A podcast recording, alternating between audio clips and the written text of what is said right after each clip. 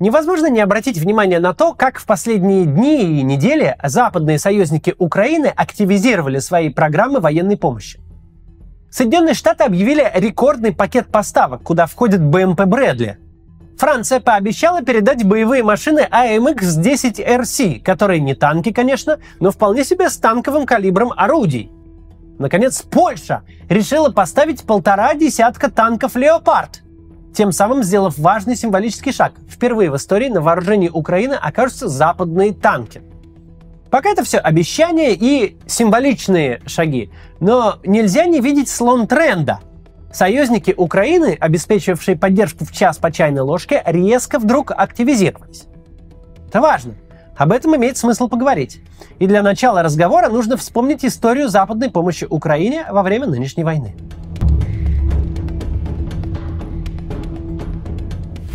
Накануне войны и в первой ее неделе позиция западных союзников Украины по поставкам вооружений не проговаривалась прямо и публично, но подразумевалась. Никакой техники. Джавелины – да, гранатометы – да, стрелковое оружие, бронежилеты, каски – пожалуйста, но никаких пушек, РСЗО, бронетранспортеров. Ничего из того, что нельзя унести в руках, не будет. И понятно почему – Потому что оптимистичные прогнозы сулили, что Украина продержится десятки дней, а пессимистичные, что десятки часов. Никто из авторитетных западных экспертов не верил, что украинская оборона и государственность продержатся хотя бы до середины марта. Союзники были готовы поддерживать только партизанскую войну. Давать лишь то оружие, с которым маленькие группки солдат смогут бродить по лесам. Поставка любой техники виделась как Афганистан 2.0, мы отправим вооружение, а оно сразу попадет к российской армии. Когда ко второй половине марта стало ясно, что путинский блицкрик провалился, был сделан первый важный шаг. Началась переброска старой советской техники со складов стран бывшего соцблока. Пускай поставляли мало и медленно, пускай давали устаревшие конструкции с техническими изъянами, но случился прецедент. Технику мы в принципе поставляем. Украина выстоит и сможет ею воспользоваться. Следующий этап был пройден в конце апреля. Тогда Австралия поставила 6 гаубиц М777. Что такое 6 гаубиц для войны на фронте в полторы тысячи километров? Это даже не комар чихнул. Это де-факто ноль. Но теперь мы Украине помогаем не по принципу «на тебе, Боже, что нам не гоже». Даем не советское наследие и легкие броневички. Мы теперь поставляем современные образцы тяжелого западного вооружения. В военном смысле 6 гаубиц от Австралии ничего не значили и ни на что не влияли. Однако они стимулировали поставки полутора сотен гаубиц М777, тяжелых самоходок самых разных типов, ультрадорогих снарядов «Эскалибур» и вообще всего, что не лежало на чешских складах, ожидая распила на металлолом, но стоило реальные миллионы и десятки миллионов долларов за штучку. А следом наступил перелом. Стратегический, психологический, политический – Химарсы с ракетами GMLRS. Это не просто дальнобойное высокоточное оружие, разрушившее все наступательные планы России сразу, выносящее склады один за одним. Это не просто за один раз вылетает пакет из шести ракет на общую сумму более чем 600 тысяч долларов. Это буквально смена концепции Запада в поддержке Украины. Так было и с зенитными установками, и с западными БМП – на каждом этапе союзники Украины проходили один и тот же путь. От «нет-нет-нет-нет, ни в коем случае мы не хотим эскалировать, не хотим злить Путина». Да и не нужно вам это все, вы не умеете пользоваться и обслуживать. Через сомнения и колебания до осознания, что Украина выстоит, нужно только помочь. А потом кто-то просто решался. Просто брал и поставлял вооружение. А ядерная дубина Путина, основанная на новых физических принципах и следующая по непредсказуемой траектории, почему-то ни на чью столицу в ответ не прилетала. Поставка одной танковой роты, о которой заявляет Польша, 15 танков, это, конечно, куром насмех. А без инфраструктуры обслуживания это скорее не военная техника, а музейные экспонаты. Но, как и во всех предыдущих случаях, важно другое. Важно принципиальное решение. Теперь мы даем Украине тяжелую, бронированную, дорогую и сложную западную технику с мощными пушками – да, западные танки окажутся на украинском фронте не завтра. БМП Брэдли еще не скоро приедут в каком-то значимом количестве. Но немедленный эффект тоже будет. Во-первых, психологический.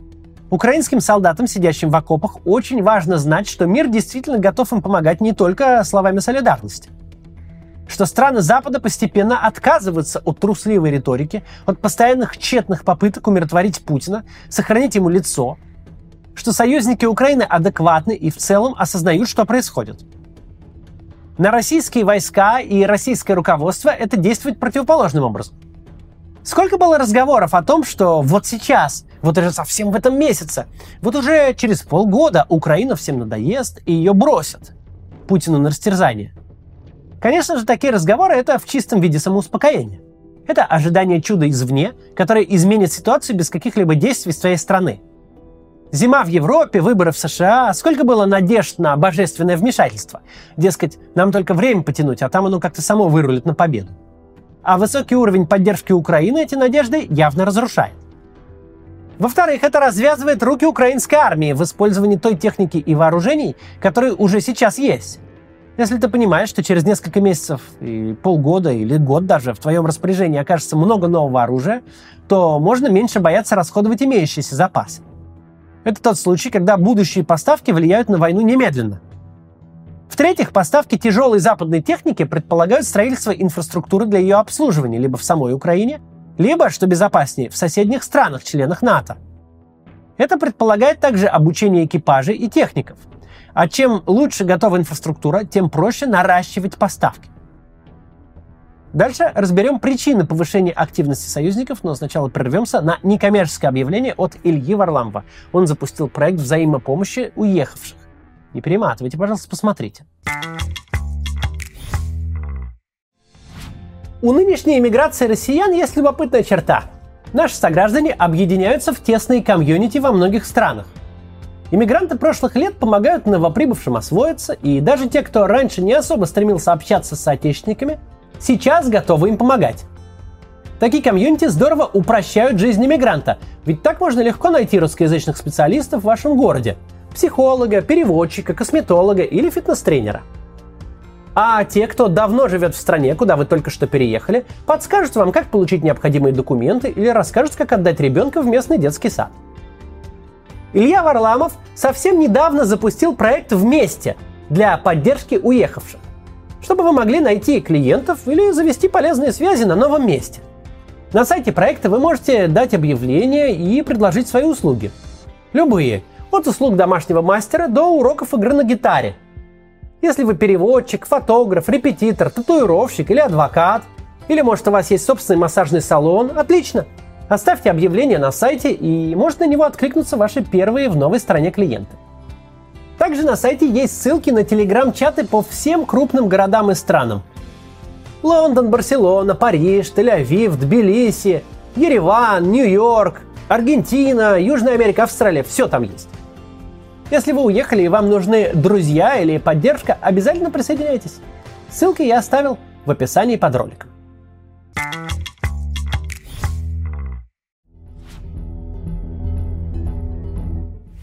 Теперь время поговорить о том, какой комплекс причин побудил союзников Украины резко активизировать свою помощь.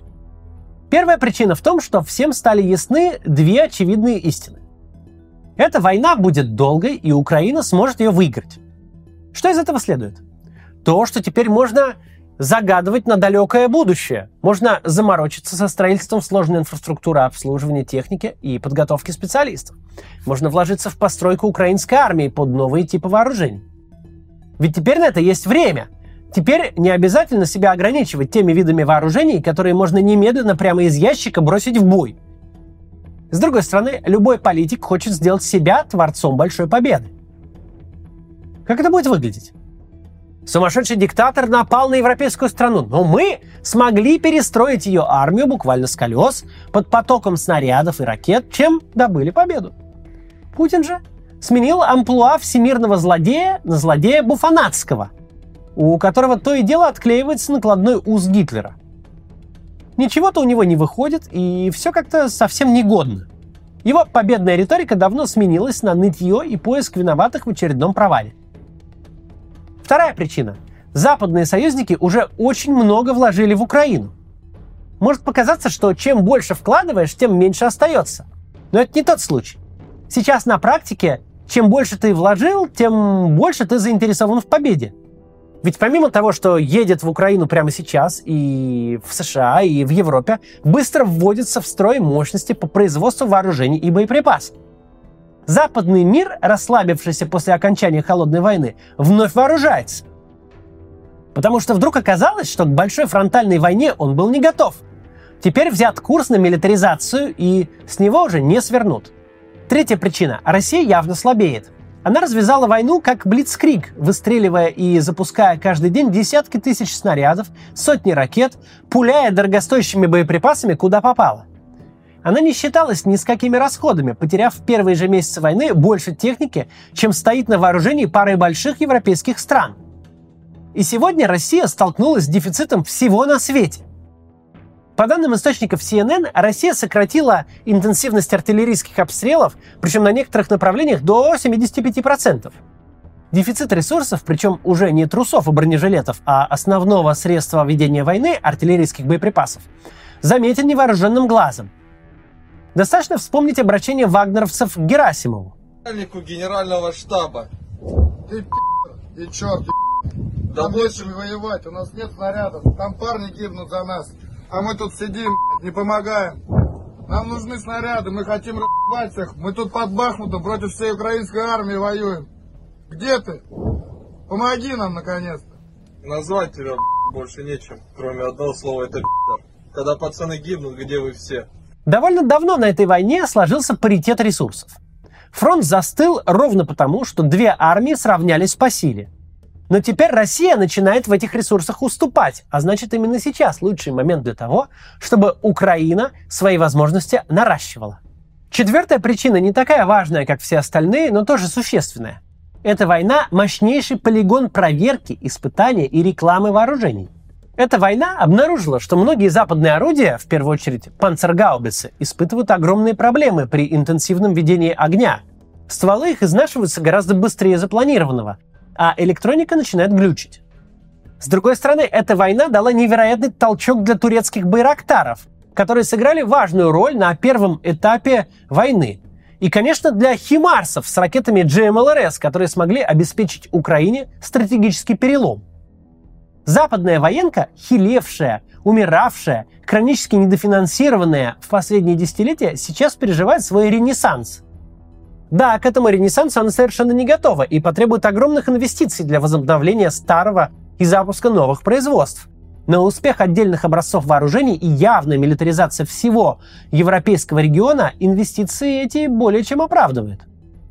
Помимо ситуативных причин, есть и фундаментальные. Россия с большим трудом, но доказала, что субъектом переговоров она быть не может.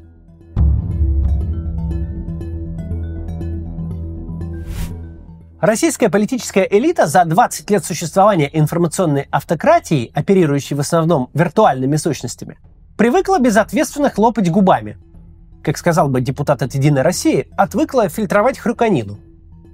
Слова для публичных государственных спикеров вообще перестали выполнять функцию передачи информации. Посредством слов выслуживаются, демонстрируют лояльность, попадают в заголовки, имеют перед лицом начальства вид лихой и придурковатый. Последнее особенно важно.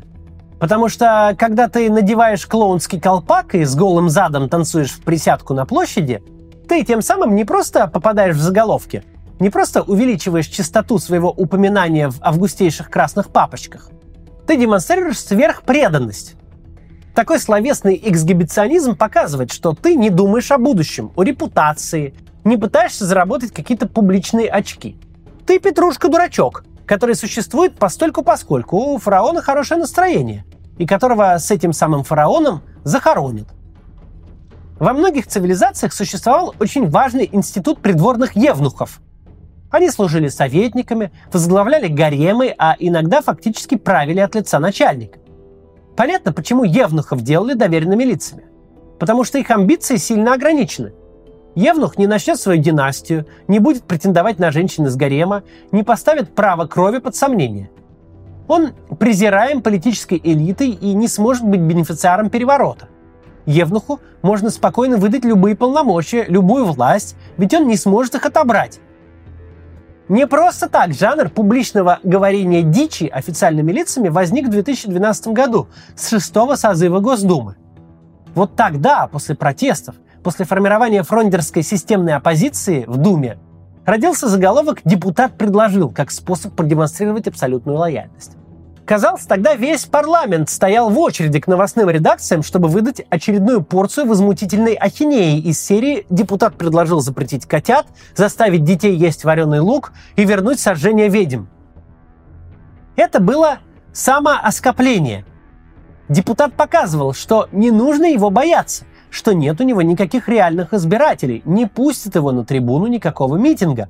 Он полностью во власти хозяина. За 10 лет этот жанр эволюционировал в целую политическую культуру. Наверное, только у финансового блока, у всяких системных либералов была сословная привилегия не выставлять себя слабоумными. В остальном же любое слово провластного политика, сказанное в микрофон, было сродни пусканию пузырей ртом. Год войны превратил нарастание ненормальности в публичном поле во всеобщий приступ белой горячки. Потому что в эпоху поиска врагов, предателей, вредителей, виновных в провале войны и просто заговорщиков требуемый уровень лояльности сильно возрастает. В самоуничижении и расчеловечивании себя просто нельзя перестараться, и Дмитрий Медведев тому пример. Нечистоты теперь надо жрать половником. Но эта картина в нашей голове. В голове тех, кто жил в России и годами наблюдал за ее политическим режимом. Это мы с вами знаем цену Дмитрию Анатольевичу Медведеву. Это мы понимаем, что перед нами раздавленная личность, пребывающая в перманентном ужасе. Мы знаем, что пока он грозит всему миру своим картонным мечом, все его окружение вычистили, выдавили и пересажали. Вот буквально 1 декабря братья Магомедовы, ближайшие к Медведеву бизнесмены, которым он даже орденов успел навешать в период своего президентства, вот эти самые ближайшие бизнесмены уехали на фантастические сроки в 18 и 19 лет – мы понимаем, что человек, который когда-то был живым ответом на вопрос, если не Путин, то кто, не может оставаться в обычном уровне самоуничижения. Он должен бежать далеко впереди. Мы понимаем, что всерьез воспринимать его не надо, и что это его внутренняя борьба за спасение себя. Но как это видят аналитики из Пентагона? Как это видят американские политики, европейские политики? Бывший президент – заместитель председателя Совета Безопасности, человек со всеми официальными регалиями, каждый день только и занят тем, что угрожает Соединенным Штатам. Каждый день они получают информацию из России, где люди, подписанные депутат, министр, губернатор, облеченные властью и полномочиями, грозят всему западному миру и особенно Соединенным Штатам апокалипсисом. Да у них глаза на лоб лезут. Единственный вывод, который могут сделать американские политики, мы имеем дело с неадекватными людьми, которые не отвечают за свои слова и поступки. У нас нет шанса договориться, как-то умиротворить безумцев и сгладить ситуацию. Либо эти люди проиграют Украине, либо станут глобальной проблемой. Пока это проблема Украины, и пока Украина успешно с ней справляется. И пока это так, нужно максимально вложиться в помощь ей. Это не расходы, это инвестиции в глобальную и собственную безопасность. Особую нотку невменяемости во все происходящее вносит то, что, продолжая угрожать США каждый день, те же самые люди возлагают какие-то надежды на республиканских политиков там же. На тех самых политиков, которые всю свою карьеру строят на ура-патриотических лозунгах. А национальную безопасность любят даже больше, чем оружие и больше, чем Иисуса. Хотя Иисуса они любят очень сильно. Вот этих людей угроза прислать к американским берегам набитый ракетами фрегат должна вдохновить на отказ помощи Украине. Конечно, российский истеблишмент совершенно не имеет в виду то, что он говорит. Весь этот словесный мусор предназначен не просто для внутреннего пользования, но вообще для потребления внутри самой властной машины. Только ситуация изменилась. И теперь их читают те, кому они грозят. И, конечно же, когда на Западе идет разговор о том, как помочь Украине, какой следующий шаг сделать, приводится важный аргумент. Украина воюет с людьми, которые правят, не приходя в сознание. Наш режим слишком себя развратил, слишком привык к тому, что слова и реальность никогда друг другу не соответствуют, что можно превращать страны НАТО в ядерную пыль, не покидая собственного замка во Франции. России ныне правят довольно уже пожилые люди, но их отношение к словам очень подростковое. Смотрите, какой я плохой. Обратите на меня внимание – и все было для них хорошо бы. На Запад можно было бы валить проблему очень долго. Его даже можно было окончательно победить, не выходя из телевизора, если бы не началась реальная настоящая война. Теперь Запад действительно обратил на них внимание, ведь они развязали самый кровавый конфликт в Европе со времен Второй мировой войны. Они принимают решения и несут за них ответственность. Что увидел Запад? Что с этими людьми невозможны переговоры, что любой компромисс они считают слабостью, что нет вариантов отрулить. Украина должна выиграть эту войну. Российские чиновники очень долго стремились к тому, чтобы их считали отморозками и террористами. Ну что ж, они своего добились.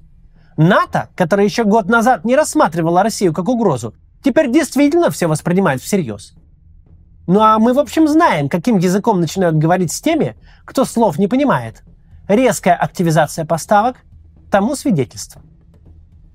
До завтра.